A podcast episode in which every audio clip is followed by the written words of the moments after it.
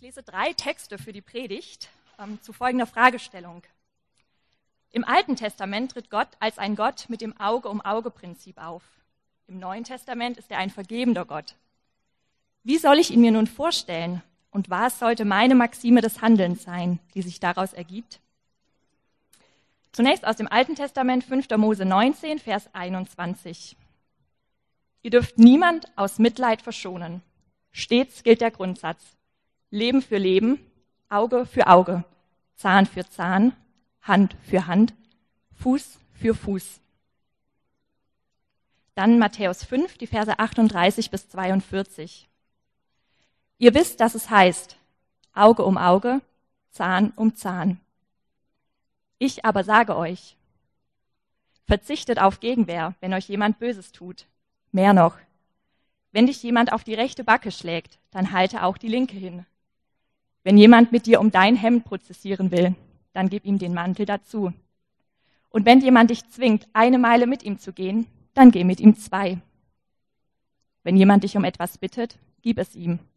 Wenn jemand etwas von dir borgen möchte, sag nicht nein. Und Hebräer 1, die Verse 1 bis 4. In der Vergangenheit hat Gott in vielfältigster Weise durch die Propheten zu unseren Vorfahren gesprochen. Aber jetzt am Ende der Zeit hat er zu uns gesprochen durch den Sohn. Ihn hat Gott dazu bestimmt, dass ihm am Ende alles als sein Erbbesitz gehören soll. Durch ihn hat er auch am Anfang die Welt geschaffen. Die ganze Herrlichkeit Gottes leuchtet in ihm auf. In ihm hat Gott sein innerstes Wesen sichtbar gemacht. Durch sein machtvolles Wort sichert er den Bestand des Weltalls. Nachdem er sein Leben zum Opfer gebracht hat, um uns von unseren Sünden zu reinigen, hat er sich im Himmel an die rechte Seite der göttlichen Majestät gesetzt. Guten Morgen. Eine spannende Frage, wie ich finde, und auch sehr spannende Texte dazu. Wir befinden uns ja in der Predigtreihe Fragen von Freunden. Und das sind ja äh, Fragen, die nicht wir vom Hamburg-Projekt uns ausgedacht haben, sondern die wurden gestellt, die konnten übers Internet eingeschickt werden und dann wurde abgestimmt. Und auch heute ist eine spannende Frage, wie ich finde, ähm, der Gott des Alten und des Neuen Testaments, sind die nicht unterschiedlich? Wie passen die zusammen und wie passt das auch zu meinem Handeln? Heute Morgen, als ich aus dem Haus gegangen bin, da habe ich meine Nachbarn getroffen und die sind joggen gegangen. Da habe ich kurz gedacht, die gehen jetzt joggen, ich gehe jetzt in den Gottesdienst und predige über so ein anspruchsvolles Thema. Ähm, war so ein kurzer Gedanke, aber dann dachte ich, nee, ich habe Lust dazu und ich freue mich auch, dass ihr hier seid, um dass wir gemeinsam über diese Frage nachdenken können. Ein Gott, zwei Gesichter. Wie soll ich ihn mir vorstellen? Das ist ein komplexes Thema und ich habe in der Vorbereitung daran gedacht, dass ich zum Beispiel im Theologiestudium im letzten Semester so ein ganzes Hauptseminar dazu hatte und wir mussten dann alles anwenden, was wir in dem ganzen Studium gelernt haben, um uns eben mit solchen Fragen zu bestellen, äh, zu äh, auseinanderzusetzen. Gott im Alten Testament, wie er da vorkommt, wie er dort beschrieben wird und dann eben im Neuen Testament. Dort vielleicht der harte und gerechte Gott, im Neuen Testament mehr der liebende, der gnädige Gott. Wie können wir nun damit umgehen? Ich bin dankbar für die präzise Fragestellung der Person, die diese Frage eingesendet hat, denn sie ähm, zeigt sehr deutlich, wo sie drauf hinaus will und an dieser Frage möchte ich mich ein wenig entlanghangeln. Und es wird heute mehr eine thematische Predigt, das hat man schon bei den Bibeltexten gemerkt, als eine klassische Textauslegung. Es geht um verschiedene Bibeltexte und da möchte ich einige Sachen dran aufzeigen. Ich stelle uns nochmal die Frage. Im Alten Testament tritt Gott als sein Gott mit dem Auge-um-Auge-Prinzip auf. Im Neuen Testament ist er ein vergebender Gott. Wie soll ich ihn mir nun vorstellen? Und was sollte meine Maxime des Handelns sein, die sich daraus ergibt? Dazu hatte ich zwei Bibeltexte rausgesucht, einen aus dem Alten Testament, der sich auf diese Frage bezieht, und einen aus der Bergpredigt aus dem Matthäusevangelium. Im Alten Testament lesen wir erstmal so nach dem Prinzip, wie du mir, so ich dir, Auge um Auge, Zahn um Zahn. Aber im Neuen Testament sagt Jesus dann, wir sollen auf Gegenwehr verzichten. Wir sollen sogar unsere Feinde lieben und ihnen sogar noch etwas Gutes tun. Hier ergibt sich eine Spannung. Zwei sehr unterschiedliche Vorstellungen zu Recht und Vergebung. Und wenn man sich ein bisschen mit der Rechtsprechung beschäftigt, dann merkt man, dass uns die auch heute immer noch wieder begegnen. Wenn zum Beispiel jemand eine Straftat begeht, da muss der Richter auch entscheiden, gebe ich ihm jetzt eine richtig harte Strafe, damit er mal richtig lernt, was er getan hat, damit er das nicht wieder tut, oder muss man vielleicht mit diesem jungen Menschen auch gnädig sein, ihm noch eine Chance geben, damit er wieder auf den rechten Weg kommt. In der Erziehung ist es dasselbe und auch im Miteinander, untereinander muss man sich ja auch immer diese Frage stellen, was ist, wenn jemand missbaut? Muss ich dann sehr hart sein oder muss ich mit ihm gnädig sein, damit wir wieder zueinander finden? Mir ist das, ähm, diese Spannung, diese Auseinandersetzung sehr deutlich geworden, als wir im Februar mit ähm, zwei Leuten aus der Gemeinde im Libanon waren. Wir haben dort ein Hilfswerk besucht und der Libanon, fand ich, ist ein wundervolles Land. Berge und Meer, ähm, wunderschöne Natur. Und am Flughafen wurden wir von einem sehr netten jungen Mann namens Chris abgeholt und wir wussten gar nicht, wie dieses Land so wird. Wir hatten viel darüber gehört, hatten uns auch einige Sorgen gemacht und dann holt er uns ab und wir sind erstmal zu Starbucks gefahren und wir haben nett miteinander gesprochen. Aber als wir dann einige Tage da waren, da haben wir gemerkt, wie zerrissen dieses Land ist, wie es unter der Oberfläche richtig brodelt, wie dort sehr viele Volksgruppen, sehr viele Ethnien, verschiedene Religionen miteinander in Spannungen, in Konflikten liegen. 20 Jahre Bürgerkrieg, Besatzung durch Syrien, dann ein Attentat auf einen sehr hoffnungsvollen Ministerpräsidenten, ein Krieg mit Israel, Sunniten gegen Schiiten, gegen Christen. Und man merkte, wie kann so ein Land zur Ruhe finden? Wie kann hier Frieden geschehen? Dann der Krieg in Syrien, viele Flüchtlinge kommen ins Land, so viele Volksgruppen gegeneinander. Wir sind dort durch die Stadt Beirut gefahren und jeder hatte sein eigenes Viertel. Die Viertel waren abgeschottet, in manche kam man gar nicht rein, da waren Militärsperren. Und man hat sich gefragt, wie schaffen es diese Menschen trotzdem in Frieden zu leben? Und wir haben sehr fröhliche, sehr gastfreundliche Menschen getroffen. Wir waren bei Muslimen zu Hause, die haben uns aufgenommen, die waren sehr herzlich, obwohl wir gesagt haben, wir sind Christen. Ähm, und dann ähm, waren wir bei einem Muslim zu Besuch bei einem Flüchtling in einem Zelt und das war eine sehr respektvolle Person, ein, ein Mann mit einer Familie. Man sah das schon, als man in dieses Zelt reinkam. Und man merkte, dieser Mensch war tief innerlich getroffen, tief zerrissen. Ähm, er hat uns dann gefragt, weil er so etwas im Fernsehen gesehen hatte, dass irgendein christlicher Würdenträger von einem gerechten Krieg in Syrien gesprochen hatte. Und er hat gefragt, warum macht die Religion sowas? Warum ähm, sagt so etwas, dass man einen Krieg führen muss, wo doch eigentlich von Vergebung, von Liebe und von Gnade die Rede ist. Und als wir dann dieses Zelt verlassen haben, wir haben noch mit ihm gebetet, ähm, da haben wir auch ein Foto von, dann hat dieser Mensch sich Tränen aus den Augen gewischt, weil ihn das einfach so zerrissen hat. Und das hat uns auch fragend gemacht. Ähm, das ist so eine Geschichte, wo mir dieser Gegensatz, diese Spannung begegnet ist. Und diese Person, die diese Frage gestellt hat, scheint auch da eine Spannung zu erleben. Der Gott im AT, der Gott im NT. Sehr unterschiedliche Texte, scheinbar widersprüchlich. Wie soll ich mir diesen Gott überhaupt vorstellen? Wie soll ich nach ihm handeln? Ich lese seit einiger Zeit im Buch Hesekiel, ein großes Buch im Alten Testament, und mir ist aufgefallen, in den ersten zwölf Kapiteln geht es eigentlich nur um Gericht und Strafe, bis dann mal nach dem zwölften Kapitel auch etwas von Trost und Hoffnung und Rettung die Rede ist. Fand ich nicht einfach zu lesen. Aber trotzdem lese ich dort auch Sachen über die Größe Gottes, über seine Majestät, über seine Herrlichkeit, die ich woanders nicht lese. Aber wie können wir als ganz normale Menschen nun mit, diesem, mit dieser Spannung, mit diesem Zwiespalt umgehen? Ist das nicht manchmal wie vielleicht bei Menschen, die sehr launisch sind, die sehr unterschiedlich sind in Situationen, man weiß gar nicht, wie man sich gegenüber denen verhalten soll, weil man denkt, hm, vielleicht ist er jetzt freundlich zu mir, aber vielleicht ist er im anderen auch total aufbrausend. Und man fragt sich, wie soll ich diesem Menschen begegnen? Ist das vielleicht auch manchmal, wie wir Gott uns vorstellen? Wie soll ich dem begegnen? Ist er jetzt hart? Ist er liebevoll? Die Römer, die haben zum Beispiel ähm, einfach daraus einen Gott gemacht, den Gott Janus. Das war der zweigesichtige Gott, der wird so auf Münzen dargestellt mit zwei Gesichtern. Und für sie hat er diese Dualität zusammengebracht. Es gab das Gute und das Böse. Schöpfung und Zerstörung, Tod und Leben. Er war der Gott dafür. Aber wie sollen wir nun damit umgehen, ähm, wenn wir uns mit dem christlichen Glauben auseinandersetzen? Das ist ein nicht neues Problem. Diese Frage, die hier gestellt wurde, das ist nicht eine Frage, die heute zum ersten Mal gestellt wird, sondern schon ganz am Anfang der Christenheit hatte ein berühmter Mensch dort sehr große Probleme mit. Dieser Mensch hieß Marcion. Er war ein reicher Schiffsräder vom Schwarzen Meer und er lebte um circa 140 nach Christus, also noch ziemlich nah dran, so an den ersten Ereignissen, an den ersten Aposteln. Und er kam nun nach Rom, wahrscheinlich geschäftigt, und er ging dort in die ähm, große Kirche, in die Hauptstadtkirche. Das war die wichtigste Gemeinde in der ganzen Christenheit. Und ähm, er hatte ein Problem mit der Lehre dort. Er konnte sich nicht mit diesem Gott des Alten Testaments identifizieren.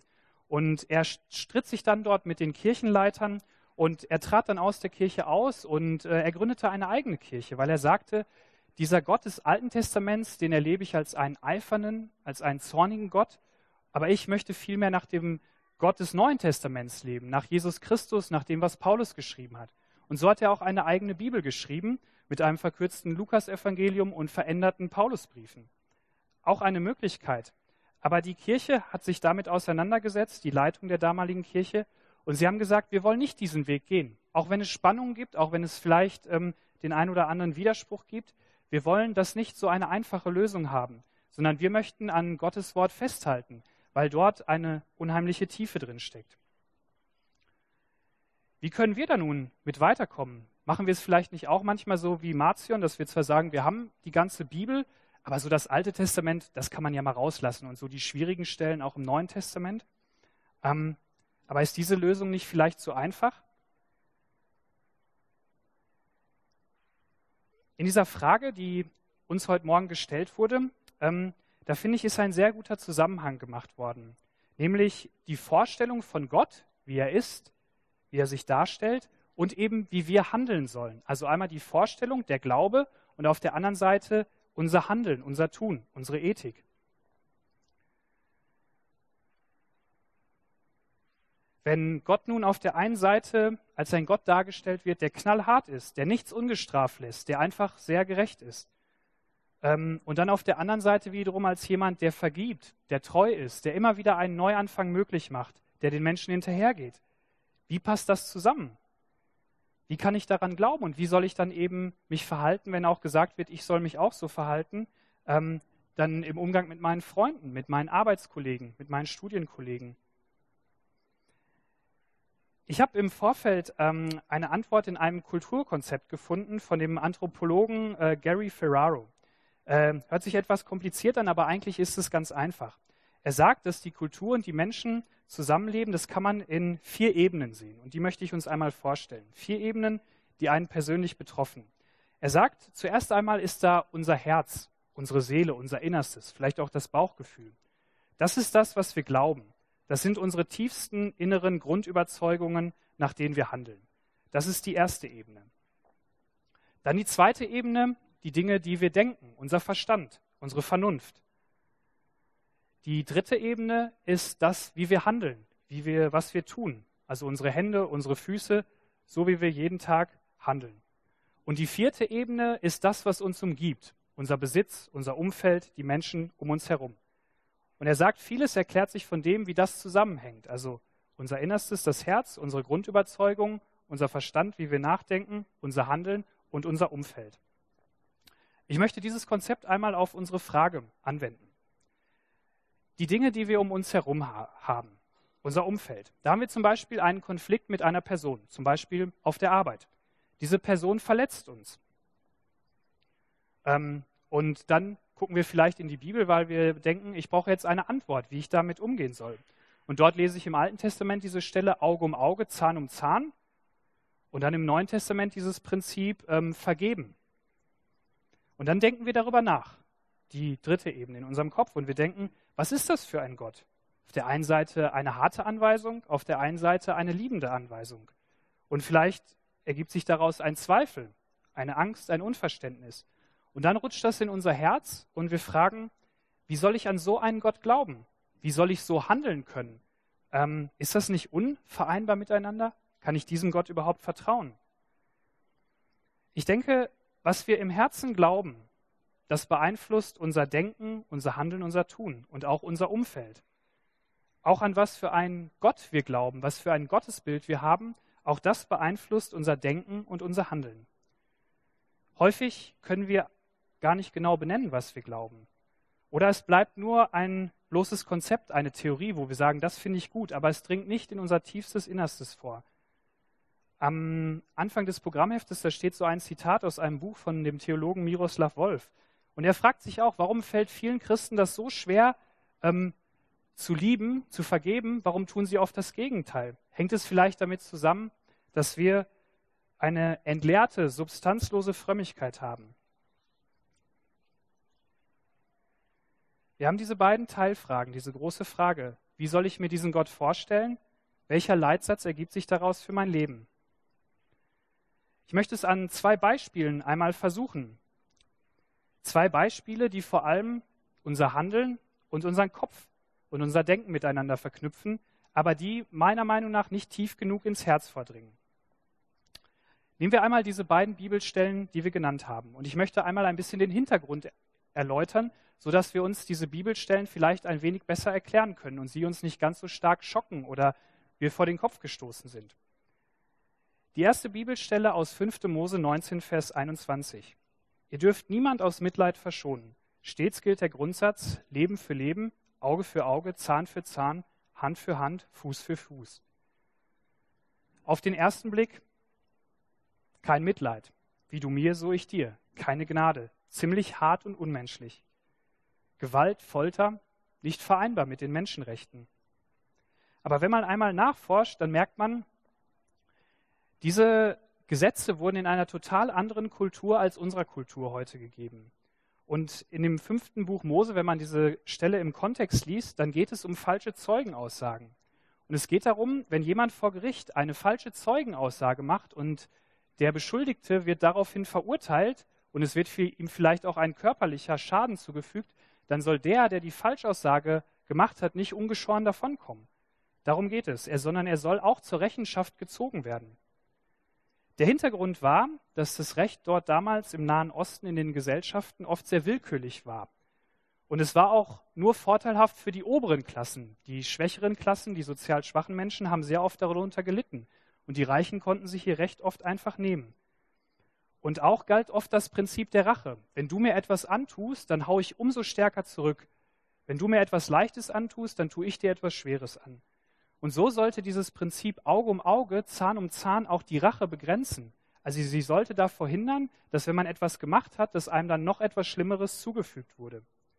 Dass die Strafe viel höher war als die Tat. In Israel galt das Recht in allen Klassen. Also jeder hatte das gleiche Recht, das, was wir auch in unserem Recht heute haben. Und dieses Recht entwickelte sich auch weiter. Und später konnte man auch, wenn man auch schwere Vergehen gemacht hatte, eine Geldstrafe bezahlen, sodass die andere Person dann entschädigt wurde und man bekam keine körperliche Strafe. Gott ging es also um eine gerechte Gesellschaft, in der die Schwachen nicht benachteiligt wurden. Es war in der damaligen Zeit das modernste und humanste Rechtssystem, das denkbar war. Es sorgte für mehr Gerechtigkeit. Trotzdem, wir das lesen, bleiben manche Regeln unverständlich, wenn man sie von unserem heutigen Stand aus, Standpunkt aus beurteilt. Kommen wir zur zweiten Stelle. Matthäus 5 aus der Bergpredigt. Wir sollen auf Gegenwehr verzichten. Wenn dir jemand auf die rechte Backe schlägt, halt ihm auch die linke hin. Wenn dich jemand zwingt, eine Meile mit ihm zu gehen, geh auch mit ihm noch die extra Meile. Wenn dich jemand um etwas bittet, gib es ihm. Dieser Satz stammt aus der berühmten Bergpredigt von Jesus, die nicht nur bei Christen viel Anklang gefunden hat, sondern in allen Schichten, in vielen verschiedenen Klassen.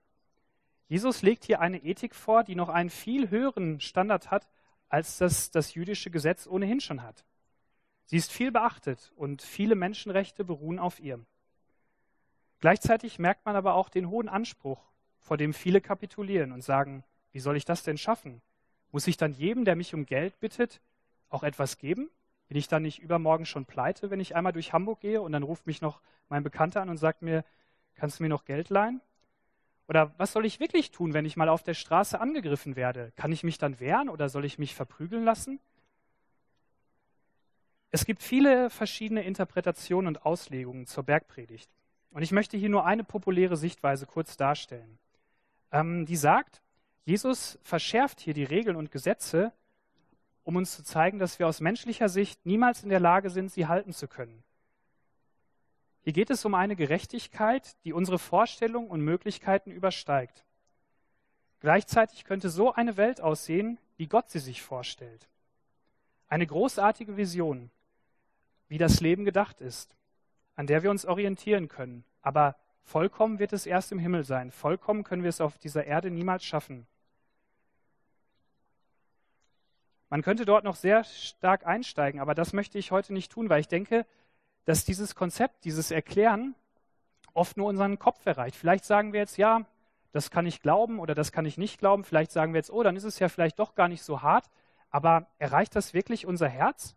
Ähm, erreicht das wirklich so, dass wir an diesen Gott, an diesen Jesus glauben können und dass wir auch denken, ähm, dass daraufhin will ich auch handeln? Dann will ich vielleicht meinem Nächsten vergeben? Dann will ich vielleicht auch mal auf mein Recht verzichten, auch wenn es mir zusteht?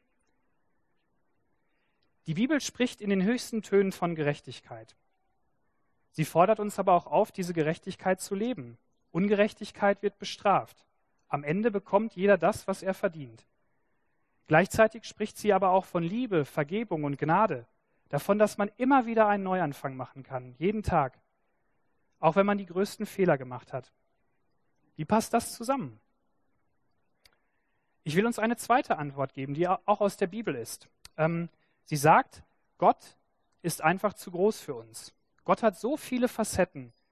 Gott hat so viele Ebenen. Gott ist ewig, unendlich, allmächtig. Wir können ihn nicht fassen. Wir können ihn nicht mit unserem menschlichen Verstand erklären. Eine Bibelstelle in Jesaja 59 sagt das, die Verse 8 und 9. Da sagt Gott über sich selber: Meine Gedanken sind nicht eure Gedanken und meine Wege sind nicht eure Wege. Denn wie der Himmel die Erde überragt, so sind auch meine Wege viel höher als eure Wege und meine Gedanken höher als eure Gedanken. Also Himmel und Erde, das ist schon ein Unterschied. Ähm, gestern Abend hat äh, Dortmund gegen Bayern gespielt, das ging bis ins Elfmeterschießen. Da haben zwei Schüsse dann entschieden. Das war nah beieinander, aber ähm, ich glaube, Gott spricht hier noch von etwas anderem, dass da wirklich ein ganz großer Unterschied ist. Ähm, wie kann man sich Gott nun vorstellen, der so viele Ebenen hat? Ähm, wie kann man sich das erklären? Vielleicht, ähm, wenn wir die Komplementärfarben nehmen. Dort haben wir Rot, Gelb und Blau. Und aus diesen drei Farben ergeben sich eine ganze Reihe von Anzahl neuer Farben, wenn man sie mischt.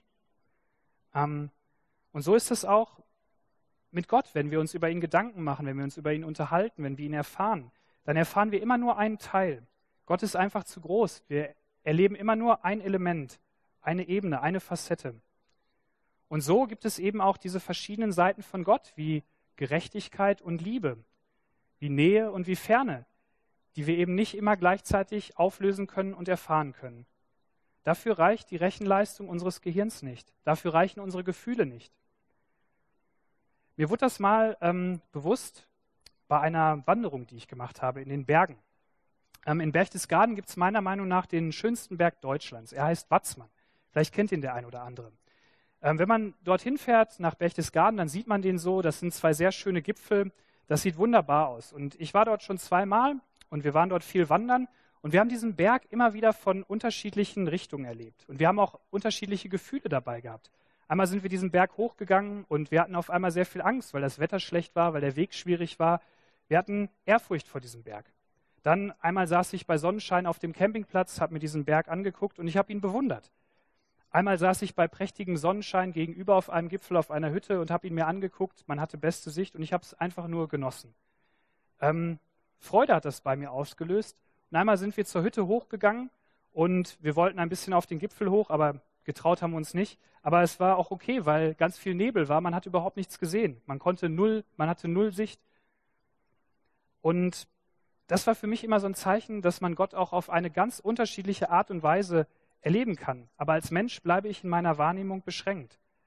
Ähm, auch ich erlebe bei Gott, wenn ich mich mit ihm beschäftige, manchmal Ehrfurcht, Staunen, manchmal auch Angst, manchmal Genießen, manchmal Freude, manchmal auch Enttäuschung, weil ich ihn nicht erfahre, weil ich ihn nicht sehe, weil meine Zweifel und Fragen, Gebete nicht beantwortet werden. Menschen in der Bibel lesen wir, fanden bei Gott tiefsten Frieden, Annahme, Vergebung. Gleichzeitig waren Menschen, wenn sie Gott erfahren haben, haben sie gedacht, sie müssen sterben, weil sie diese Nähe von Gott nicht ertragen können. Aber reicht diese zweite Antwort ähm, für unsere Frage aus? Für unser Glauben, für unser Denken, für unser Handeln?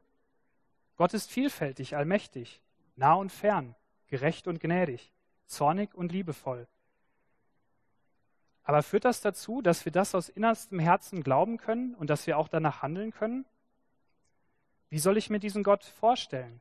Welche Maxime ergibt sich für mein Handeln? Ich glaube, diese beiden Beispiele, die ich gerade genannt habe, die reichen oft nicht weit genug, weil sie oft im Kopf stecken bleiben. Ähm, weil es einfach Erklärungen sind, die auch sehr wichtig sind, die für ein Gottesbild, für mein Gottesbild sehr wichtig sind. Ähm, aber geht das auch an meine tiefsten Ebenen, da wo ich dann beim Handeln oft scheiter, wenn ich dem anderen eben nicht vergeben kann? Und ich möchte im letzten Beispiel ähm, eine persönliche Antwort geben. Einfach zwei persönliche Beispiele, wie ähm, dieser Gott, wie das Evangelium von Jesus Christus mein Leben verändert hat, wo ich das glauben konnte und wo ich dann aber auch danach handeln konnte. Das sind zwei Beispiele, aber sehr oft in meinem Leben schaffe ich es auch nicht. Ähm, in diesem Bibelvers, der auch im Programmheft steht, in Hebräer 1, dort steht, in der Vergangenheit hat Gott in vielfältigster Weise durch die Propheten zu unseren Vorfahren gesprochen. Aber jetzt am Ende der Zeit hat er zu uns gesprochen durch den Sohn. Ihm hat Gott dazu bestimmt, dass ihm am Ende alles als sein Erdbesitz gehören soll. Durch ihn hat er auch am Anfang die Welt geschaffen. Die ganze Herrlichkeit Gottes leuchtet in ihm auf. In ihm hat Gott sein innerstes Wesen sichtbar gemacht. Durch sein machtvolles Wort sichert er den Bestand des Weltalls. Nachdem er sein Leben zum Opfer gebracht hat, um uns von unseren Sünden zu reinigen, hat er sich im Himmel an die rechte Seite der göttlichen Majestät gesetzt. Das finde ich wunderbar. Gott zeigt uns durch Jesus sein innerstes Wesen. Auch Jesus war mysteriös mit Ecken und Kanten. Auch ihn kann man nicht in eine Box packen. Aber Jesus wird greifbar. Als Mensch wird er nachvollziehbar, erlebbar. Seine Worte, seinen Anspruch hat er selbst gelebt, vor allem am Kreuz. Was lesen wir in diesem Vers Wunderschönes über Jesus? Ihm gehört alles auf der Welt. Er hat das Weltall geschaffen, die Erde. Er sorgt dafür, dass die Welt nicht im Chaos versinkt. Er ist der Herrscher. Aber dieser Jesus, dem alles gehört, der alles gemacht hat, der kommt auf diese Welt und er lebt das vor, was er auch von uns Menschen verlangt. Er hat seine Worte aus der Bergpredigt mehr erfüllt am Kreuz. Er ist die Extrameile gegangen. Er hat seine, er hat alle Bitten, die an ihn gestellt wurden, mehr als erfüllt. Er hat sein letztes Hemd gegeben. Er hat sogar sein Wichtigstes aufgegeben die Verbindung zu seinem Vater. Und wenn ich darüber nachdenke und denke, das hat er für mich getan, ich glaube und versuche das zwar zu leben, aber ich merke, dass ich das meistens nicht schaffe, nicht mal einen Tag lang. Oft kann ich nicht mal nett sein zu den Menschen, die mir am nahesten stehen. Und wenn ich mal wieder richtig Mist gebaut habe und mich schäme und dann da stehe und denke, und jetzt soll ich wieder zu Gott kommen soll ich ihn wieder um Vergebung bitten, an der Stelle, wo ich so oft schon gescheitert bin? Ist da wirklich etwas dran? Was ist denn, wenn das alles nicht stimmt?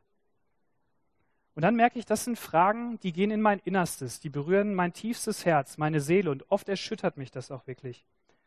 Und dann bin ich froh, dass ich in der Bibel Antworten finde. Dass ich von Paulus zum Beispiel lese, wie er im Galater- und Römerbrief auch schreibt, wie in seinem Innersten auch diese Kämpfe oft sind. Er will das Gute tun, er will nach Gottes Maßstäben leben, aber oft schafft er es nicht, weil seine menschliche Selbstsucht so groß ist, dass er immer wieder seinen eigenen Vorteil sucht. Im Herzen entbrannt, entbrennt dieser Kampf. Und die Bibel sagt, erst wenn wir es schaffen, diese menschliche, egoistische Selbstsucht zu besiegen, dann entsteht eine Freiheit, das Gute zu tun. Dann können wir lieben, dann können wir vergeben. Nicht für meinen eigenen Vorteil leben, sondern für meinen Mitmenschen. Und das kann nur geschehen, wenn wir diese Botschaft des Evangeliums annehmen, wenn wir merken, ich brauche Jesus Christus. Er nimmt mich an, er vergibt mir meine Schuld. Er macht reinen Tisch. Und deswegen kann ich das auch tun. Ich möchte schließen mit ähm, zwei persönlichen Beispielen, die mir das ähm, gezeigt haben. Das erste ist ein bisschen eine lustige Geschichte. Ich finde sie lustig. Vielleicht findet der ein oder andere sie nicht so lustig. Ähm, ich habe eine tolle Mutter. Und meine Mutter, die hat mir viel beigebracht im Leben. Die hat mir viel Liebe gegeben, aber meine Mutter, die hat uns auch streng erzogen. Also da gab es auch Konsequenzen und ja, da gab es auch mal, wenn man Mist gebaut hat, dann hat sie eben auch gezeigt, das ist nicht so richtig und dann hat man das anders gemacht. Und einmal, als ich ein ganz kleiner Junge war, da hatten wir in der Schule immer so einen Spartag. Da kam einmal im Jahr die Sparkasse vorbei und man konnte in so einer kleinen Spardose, konnte man dann seinen ersparten Betrag abgeben und der wurde dann auf ein Konto eingezahlt. Und kurz bevor dieser Spartag wieder war, ähm, da habe ich gemerkt, meine Spardose ist ziemlich leer, weil ich mein Taschengeld für viele andere Dinge ausgegeben habe. Und da habe ich gedacht, so, hm, jetzt bin ich da bald und all die anderen Kinder, die werden ganz viel auf ihr Konto einzahlen und bei mir werden das nur ein lächerlicher Betrag sein. Und da ist in meinem Herzen so etwas wie Neid entstanden. Und dann ähm, habe ich irgendwo mal in unserer Wohnung in einer Schublade so einen etwas größeren Geldschein gesehen. Und dann dachte ich mir, oh, äh, wenn ich den jetzt in meine Spardose stecke, dann habe ich ja auf einmal viel Geld. Und dann habe ich das einfach gemacht und meine Mutter hat dann auch schon so gefragt, ey, hier ist irgendwie Geld weggekommen und ich dachte, habe ich nichts mehr zu tun. Und dann an diesem Tag war der Morgen und ich war richtig aufgeregt, weil ich schon wusste, ich habe da irgendwas falsch gemacht. Und äh, dann ähm, greife ich diese ähm, Spardose aus meinem Regal und meine Mutter war auch gerade im Zimmer, weil es losgehen sollte. Und dann fällt die runter und die Spardose bricht auf und der Geldschein fliegt genau raus und meine Mutter ist da. Und ich dachte, oh, jetzt ist es vorbei. Ähm, aber meine Mutter hat cool reagiert. Wir sind erstmal in die Schule gegangen. Ich habe natürlich nicht diesen großen Geldschein eingezahlt, sondern meinen kleinen Betrag. Und dann kam ich nach Hause und ich dachte, jetzt kommt das große Gewitter. Ähm, und meine Mutter hat nur eins gesagt. Sie hat gesagt, Dennis, das ist nicht in Ordnung gewesen, ähm, aber mach das nicht wieder. Und ich habe mich entschuldigt und das war okay. Ähm, und meine Mutter hat mir immer gesagt, ähm, die hat mir immer von einem liebenden und vergebenen Gott erzählt. Und die hat gesagt, Dennis, du musst es selber entscheiden, aber du kannst an diesen Gott glauben. Und ähm, da denke ich manchmal heute immer noch dran, weil ich merke, das hat das mir ins Herz so reingelegt. Das ist wie so ein Same gewesen, der dann aufgegangen ist. Und so konnte ich an einen liebevollen und vergebenen Gott glauben, der auch, glaube ich, gerecht ist, der auch, glaube ich, Unrecht nicht stehen lässt, aber der eben in Jesus Christus uns vergibt und uns gnädig ist. Und ähm, das zeigt mir, auch wenn ich heute manchmal zweifle, wenn ich ähm, auch manchmal äh, das selber nicht tue, wenn ich wieder scheiter, wenn ich nicht nett zu anderen Menschen bin, wenn ich nicht vergeben kann, dass so ein Neuanfang wieder möglich ist und dass Vergebung eben da ist. Und meine Mutter hat es mir vorgelebt und bei ihr habe ich dann im Leben gemerkt, sie glaubt das und sie handelt auch danach. Und ich hatte noch ein anderes Beispiel, aber das ähm, lasse ich weg. ähm, erzähle ich vielleicht heute Abend. Ähm, ich will nur sagen, so hat das mir geholfen und hat mir dann auch geholfen, wenn ich mal in Konflikt mit anderen Menschen war, dass ich eben auch gemerkt habe, ich muss Dinge in meinem Herzen überwinden. Und so, wie soll ich mir diesen Gott vorstellen? Ja, Gott ist ein gerechter Gott, aber in Jesus Christus zeigt er sein innerstes Wesen. Und Jesus Christus hat die Ungerechtigkeit der Welt getragen. Er hat alles Schlechte genommen, er hat die Schuld bezahlt. Er hat uns vergeben und er macht uns frei dadurch. Er sorgt für Recht. Gleichzeitig aber ist er barmherzig, großzügig und voller Güte und Gnade. Und wenn das eure tiefe Überzeugung wird, dass so Gerechtigkeit aussieht und passiert, wenn ihr das glaubt und in, im Innersten erfahren habt, dann wird euer Denken und Handeln mehr und mehr dadurch verändert. Und ich glaube, dann können wir auch immer mehr anderen vergeben. Und das, was Jesus in der Bergpredigt erzählt, ansatzweise auch erfüllen. Amen.